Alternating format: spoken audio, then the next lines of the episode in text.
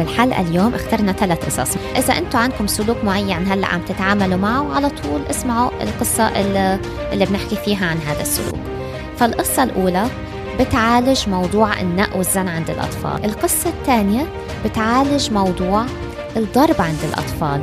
والقصة الأخيرة اللي حنحكيها واللي حنختم فيها الحلقة بتعالج موضوع الترحيب بمولود جديد وكيف نراعي نفسية الطفل الأول.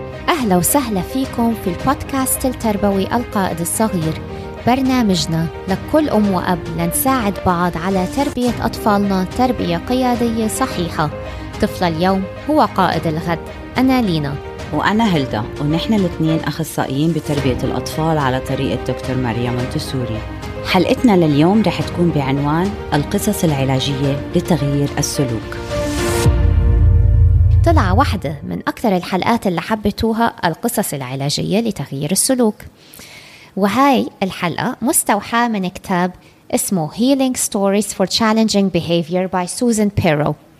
وفكرة كتابة مثل ما حكينا بالحلقة 26 كيف نساعد الطفل بتغيير السلوك السلبي أو السلوك المش مرغوب من خلال القصص. يعني بدل ما نقعد نجيبه على جنب ونقعد مثلا نلومه أو نعصب أو نرفع إصبعنا لا نحاول to address المشكلة أو to address السلوك السلبي من خلال القصص. وهي أكثر طريقة فعالة مع الأطفال وأكثر طريقة بيحبوها لأنه هيك هلدا بيقعدوا بيسمعوا لك من قلبهم بالضبط بيسمعوا لك لأنه الطفل بحب القصص. Yeah. آه وكمان بيكون هو بتساعده هاي القصص يشوف الاكشن أو الغلط أو السلوك الغير مرغوب فيه من وجهة نظر الآخرين لأنه هم ما عندهم هاي القدرة لحالهم يعرفوها. سو so القصة كتير بتساعده إنه يشوف كيف الناس عم تطلع عليه وكيف بتحكم عليه. بتذكر مرة ناسي الموقف تماما بس كانت بنتي ما بعرف عملت شيء فقلت لها تعي أحكي لك قصة. فجمعت الموضوع جمعت إنه القصة عشان السلوك اللي هي عملته. قصة تأديبية. آه أنا ما بدي القصة هاي ما بدي ما بدي لا طيب بلاش عن القصة هاي. فأيام ممكن يجمعوا أيام أيام ما حيجمعوا أيام فعلا مثل ما حكينا بالحلقات من قبل هم بيستوعبوا القصة على مراحل فكل مرة تحكي لهم القصة حيفهموها بطريقة جديدة وحيفهموا الرسالة من القصة بطريقة بطريقة جديدة. بيستوعبوها على مراحل. اكزاكتلي واتليست ما جرحناهم عرفتي؟ يعني exactly. حتى لو فهموا إنه okay إحنا عم نحكي عن إنه أنت شو عم تعمل at least ما جرحنا ما قلنا له إنه أنت عم تأذي أنت أو إنه حطيناه بخانة إنه أنت شخص سيء. فلا عم نلف وبندور لتوصل له الفكرة. لتوصل له الفكرة. ف آه بالحلقة اليوم اخترنا ثلاث قصص. وموجود بال description تبع الحلقة ال chapters فإذا أنتم عندكم سلوك معين هلأ عم تتعاملوا معه على طول اسمعوا القصة اللي, اللي بنحكي فيها عن هذا السلوك. فالقصة الأولى بتعالج موضوع النق والزن عند الأطفال. ويا سلام هم كتير مبدعين فيه. النق المستمر المستمر من غير توقف. القصة الثانية بتعالج موضوع الضرب عند الأطفال. في كتير أطفال بتعض وفي كتير أطفال بتقرص فالقصة الثانية بتعالج هذا الموضوع. والقصة الأخيرة اللي حنحكيها واللي حنختم فيها الحلقة بتعالج موضوع الترحيب بمولود جديد وكيف نراعي نفسية الطفل الأول. فجاهزين؟ جاهزة لكان يا مكان يا هلدو؟ يلا جاهزة. يلا. يبقى مثل ما حكينا القصة الأولى مستوحاة من كتاب سوزان بيرو وبتعالج موضوع النق كان يا مكان في قديم الزمان. كان في امرأة عجوز بتعيش في بيت على المزرعة وكانت بتعيش لحالها وكان عندها حيوانات كتيرة من البقر والخواريف والأحصنة والبط كل حيوانات المزرعة. كانت هالست كتير راضية بحياتها وكانت بتحب مزرعتها كتير وبتشتغل فيها ليل ونهار. لكن كان في شي واحد دايما بتشتكي منه ومنغص عليها حياتها وهو صوت صرير سريرها. بيطلع صوت لما تنام هيك إيك.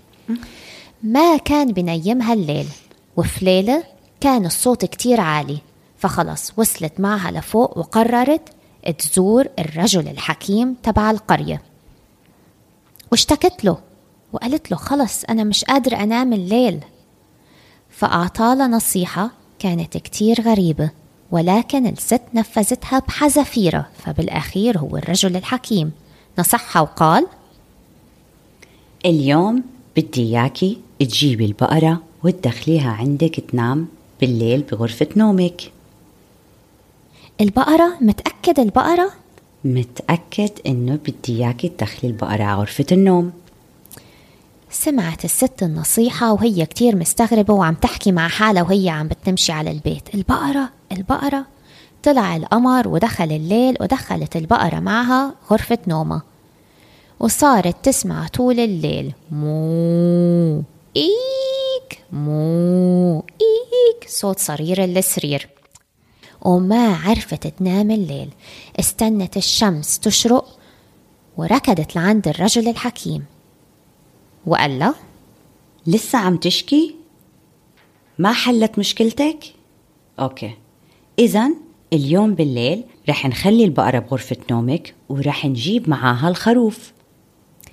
البقرة والخروف متأكد؟ متأكد.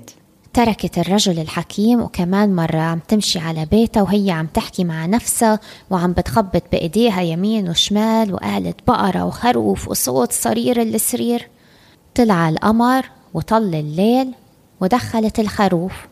الخروف صار بالغرفة والبقرة بالغرفة وطول الليل عم تسمع. مو ماء وصوت صرير السرير. مو ماء وصوت صرير السرير. كمان مرة استنت بفارغ الصبر الشمس تطلع وقت شروق الشمس وركضت لعند الرجل الحكيم واشتكت له. أنا مش عارفة أنام الليل من صوت البقرة ومن صوت الخروف وصوت صرير السرير. حرام عليك. أنت كمان مرة جيتي؟ ما حليتي مشكلتك؟ أوكي. طيب. اليوم بالليل رح تنيمي البقرة والخروف والبطة عندك بالغرفة. المرة هاي طلعت من عند الرجل الحكيم وهي عم بتشد بشعرها. خلص خلص هاي آخر مرة أرد عليه. خلص طلع القمر ودخل الليل ودخلت البطة على الغرفة. صار في بقرة وخروف وبطة. مو. ماء كواك كواك. مو. ماء كواك كواك. أوه صوت صرير السرير. المرة هاي ما استنت الشمس تطلع وما استنت الشروق. لبست تيابها وركضت لعند الرجل الحكيم بتخبط على بيته بالليل. أنا مش عارفة أنام. حروح أقول لك كل القرية إنك أنت مش رجل حكيم. أنت ما عم تعرف تنصحني. حخبر كل القرية. لو سمحتي آخر نصيحة. إذا أنت لسه ما انحلت مشكلتك اسمعي هاي آخر نصيحة. اليوم بالليل طلعي كل الحيوانات ونامي بالغرفة. هاي آخر مرة آخر مرة أسمع كلامك وأرد عليك. طلع القمر ودخل الليل وطلعت الست العجوز جميع الحيوانات طلعت البقرة وطلعت الخروف وطلعت البطة. وكان أول مرة من أشهر تنام نوم عميق. نامت الست العجوز. لما صحيت الصبح قالت إيه معقول التخت بطل يزن لأني دخلت الحيوانات على الغرفة؟ فمسكت التخت وهزته واكتشفت إنه لسه بهز. قالت خلص خليني أجيب المفك وأشد براغيه وهي قاعدة عم تشتغل في التخت وبراغي التخت وعم بتشدهم. فكرت إنه آه فعلا هذا الرجل الحكيم طلع حكيم. كان بده يعني أفكر بالحل بدل ما أنق على المشكلة. دي اند أحلى إشي بالقصة هاي هلدا كان معي بنت أختي وجودي و... وجنين بالسيارة. فجودي طبيعي بنت عمرها سنة قاعدة عم بتنق. فبنت أختي عم بتقول لها خلاص بكفي نق بكفي نق. فأنا كنت بعرف إنه حنسجل القصة هاي ل... للبرنامج فقلت لهم تعوا تعوا تعوا أحكي لكم قصة. والله من المدرسة لغاية بيتنا وهم قاعدين عم بيسمعوها لأنه فيها حيوانات فأي قصة فيها حيوانات خلص يعني بتجذب الأطفال. Exactly. قاعدين عم بيسمعوها وما فتحوا تمهم. فإن شاء الله القصة تكون يعني فعالة. هو هذا الكتاب فيه audio CD؟ لا أنا اللي حكيتها آه okay. تاني قصة إلك يا هلدا عم بنعالج آه، سلوك القرص والعض مثلا. إذا كان في بس هو mainly بهاي القصة مركزين على الأصابع والقرص وهذا السلوك كتير common عند الأطفال اللي ما بين الثلاثة والستة لأنهم لسه ما بيعرفوا يتعاملوا مع أحاسيسهم مزبوط؟ common و... وقرصتهم بتوجع. وأيام يعني بتوجع. صح إيديهم صغار وأصابعهم بس بتوجع عن جد. وكمان ممكن تكون آه، للي بيخرمش مثلا. إذا حدا بيخرمش حدا تاني آه. ممكن هاي تشتغل معهم القصة كتير منيح. okay. so so, عنوان القصة السلطعون غريب الأطوار. السلطعون الصغير ما كان محبوب من مجموعة أصدقاء الشاطئ. أصدقائه تعبوا منه كتير لأنه تصرفاته غريبة. وبيقبل يأذي أصدقائه بمخالبه الحادة بقرصهم وبيألمهم في يوم من الأيام السلحفاة قررت تنادي كل أصدقاء الشاطئ ما عدا السلطعون ليوقفوا عند حده. الأخطبوط ونجمة البحر والنورس كلهم اجتمعوا ليعطوا أفكار في حل المشكلة. الأخطبوط وهو ماسك إيده المجروحة من مخالب السلطعون قال خلينا نقص مخالبه. ردت عليه نجمة البحر وهي ماسكة رجليها الاثنين اللي قصهم السلطعون بمخالبه وصاروا كتير قصار. وقالت خلينا نلزق مخالبه مع بعض أحسن ما بيقدر يقرص حدا. أما النورس اللي رجله بتآلمه كتير لأنه السلطعون قرصه قرصة كتير قوية. قال خلينا نجيب حبل كبير وقوي ونربط مخالبه خلف ظهره. قالت السلحفاة طيب ليه ما نساعد السلطعون يتعلم إنه لازم يوقف يقرصنا ويألمنا؟ تفاجأت السلحفاة بكل أصدقاء الشاطئ بيوافقوها. بس كيف؟ كيف رح نعلمه؟ هل معقول إنه يتغير؟ كيف رح يقدر يتغير؟ كيف؟ السلحفاة راحت بعيد تفكر وهي عم تمشي على الشاطئ رايحة جاي رايحة جاي وتفكر تفكر كتير. فجأة وقفت وقالت لقيت الحل.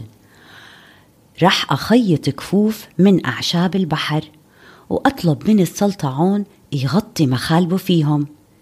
بس ليتذكر إنه في طريقة مفيدة يستعمل فيها مخالبه وفي طريقة مؤذية يبعد عنها شو رأيكم؟ وافقوها حيوانات الشاطئ وبدأت بالتخيط وصل السلطعون وسأل شو أخباركم؟ كيفكم؟ كيف حالكم؟ وين كنتم متخبين؟ أنا دورت عليكم كتير وبسرعة ردت عليه السلحفاة قالت له عنا هدية إلك شو رأيك؟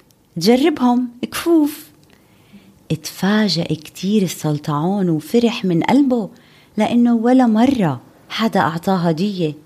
وبسرعة لبس الكفوف وإجوا على قده وكتير انبسط. ولباقي النهار لعبوا كل حيوانات الشاطئ على الشط وكانوا كتير مبسوطين من غير قرص ولا جرح ولا ألم ولا حدا كان موجوع بس مبسوطين. ما قدروا يصدقوا كيف الكفوف ساعدت صديقهم. وصاروا كمان يقربوا عليه أكتر من غير أي خوف من مخالبه. والسلطعون لاحظ هالشي وكتير انبسط. عم يقربوا علي وعم يحضنوني. بس أكيد وقت العشاء السلطعون لازم يقيم الكفوف ليصيد وياكل. بس لما يرجع يلعب رح يرجع يلبس كفوفه. لأنه هيك الكل بيكون سعيد من دون ألم.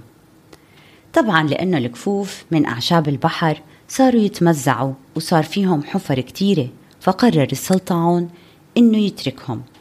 بس قبل ما يترك الكفوف فهم إنه مخالبه للصيد فقط. وبدأ يتعلم كيف يسكر مخالبه منيح ليبعدهم عن أصدقائه لأنه بده السعادة وما بده أي ألم لأصدقائه. كل أولاد الشاطئ كانوا جدا سعيدين وفخورين بنفسهم وفخورين أكثر بالسلحفاة الحكيمة اللي ساعدت الكل يكون سعيد من دون وجع وألم. The end. بصراحة القصة كتير حلوة. وذكرتني بقصة سمعتها في بودكاست هيلدا كتير حلو. حكيت عنه على صفحتنا من قبل اسمه قصص وحكايات. بالعربي. وهو عبارة عن قصص وحكايات للأطفال وكمان للأطفال بتتراوح أعمارهم ما بين ثلاثة لتسع سنين وعندهم قصة اسمها آه القنفذ وأصدقاء الغابة ونفس الفكرة تماما أصدقاء الغابة بدهم يلعبوا مع القنفذ بس كل ما يلعبوا معه بيتشوكوا آه. من الشوك تبعه فبيروحوا عاملين له مثل مثل جاكيت من من صوف الخروف وبيهدوا له إياه وبيفجئوه وبيروح لابسه وبيقدر يلعب مع أصحابه وكل حدا بيعيش بسعادة. فكتير كتير كتير حلو البرنامج. أول شيء اللغة عربية رائعة.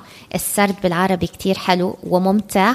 وفعلا آه، كتير كتير حلو. فبنصح فيه يعني. وعنده قصص كتير حلوة. بس تأكدوا تسمعوا القصة الأول عشان تتأكدوا مناسبة أكيد. لعمر طفلكم ولا لا.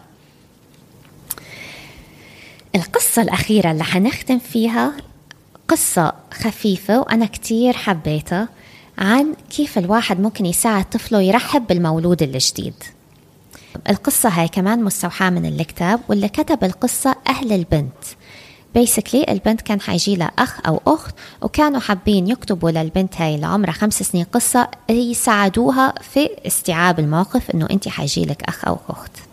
فكان يا مكان. كان يا مكان في قديم الزمان. وبيوم من الأيام كان في بنوتة صغيرة كانت حاسة بالملل والضجر والزهق من ألعابها. وفي يوم كانت هالبنوتة جالسة تحت شجرة في حديقة بيتها. وفجأة فجأة اتكسر غصن الشجرة ووقع على حضن البنت. وبلش يغني لها غطيني بالألوان واحميني صبح وليل ولما يكون قوس قزح طالع حدلك على كنز كبير.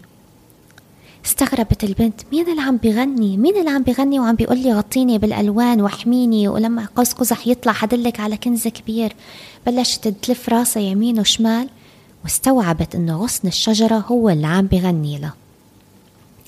فرحت كتير بنوتة وتحمست على سماع صوت غصن الشجرة وقالت لنفسها هاي أكيد أكيد عصاي سحرية هذا أكيد غصن سحري.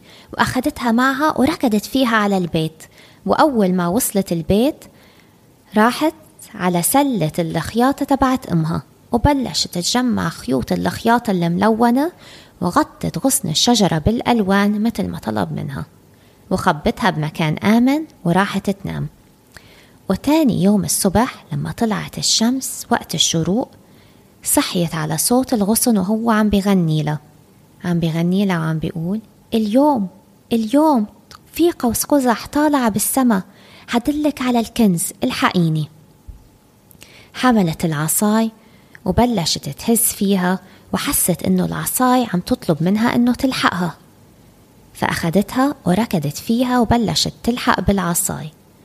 هيك لأخدتها العصاي على مكان في الحديقة عندها بالمنزل فيها ريش عصافير من جميع الأشكال والألوان. ريش بجنن.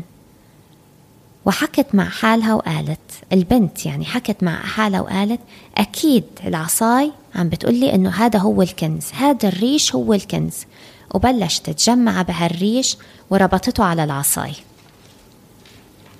وراحت أخدتها تاني على البيت وخبتها بمكان آمن وراحت تنام.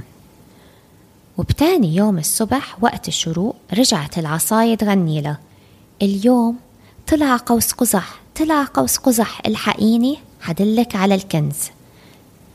البنت مسكت العصاي وبلشت تلحقها والمرة هاي طلعتها برا البيت وأخدتها على البحر.